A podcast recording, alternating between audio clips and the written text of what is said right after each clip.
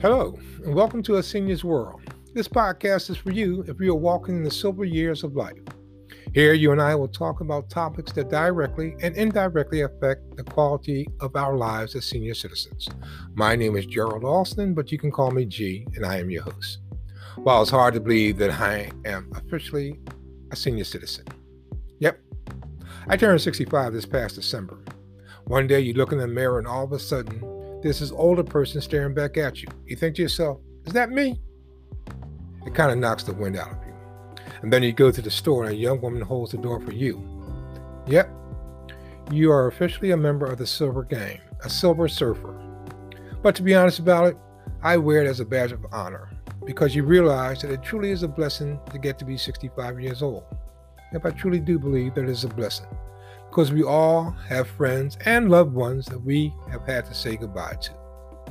So, as I said, this podcast is about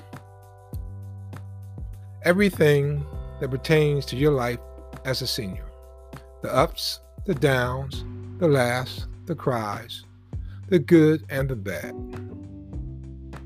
So, let's talk. Let's talk about topics that you feel are relevant to improving the quality of your life as you journey through this stage. There are questions that have to be addressed before any meaningful discussions can be had on the topics concerning life as a senior citizen. Questions like, what exactly does it mean when you are referred to or when you refer to yourself in that way? What are the social, political, cultural, and economic facts and stigmas that are associated with being framed by your age? Those are complex and compound questions, and unfortunately, the answers to those questions are fractured, to say the least. There are over 48 million people in the United States who are 65 and older, and I am willing to bet the house that there are over 48 million answers to those questions. Let's give them a shot. Let me ask you this.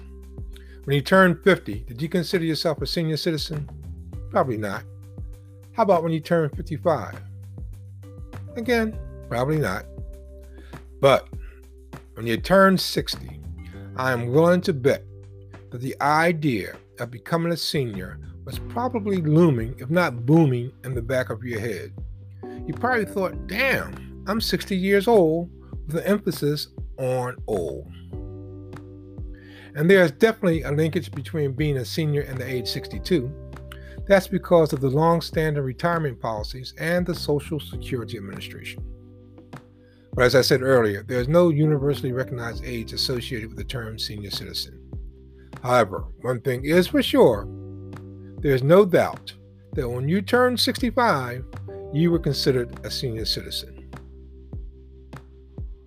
Me personally, I've always felt that there's a direct correlation between being elderly and being considered a senior citizen.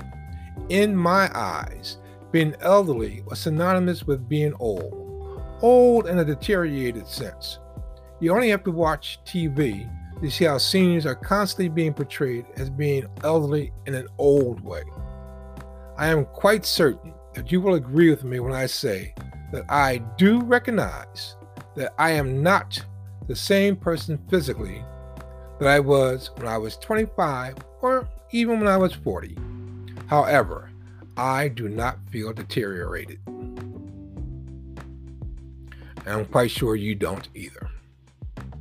As you can see, the door for discussion is wide open.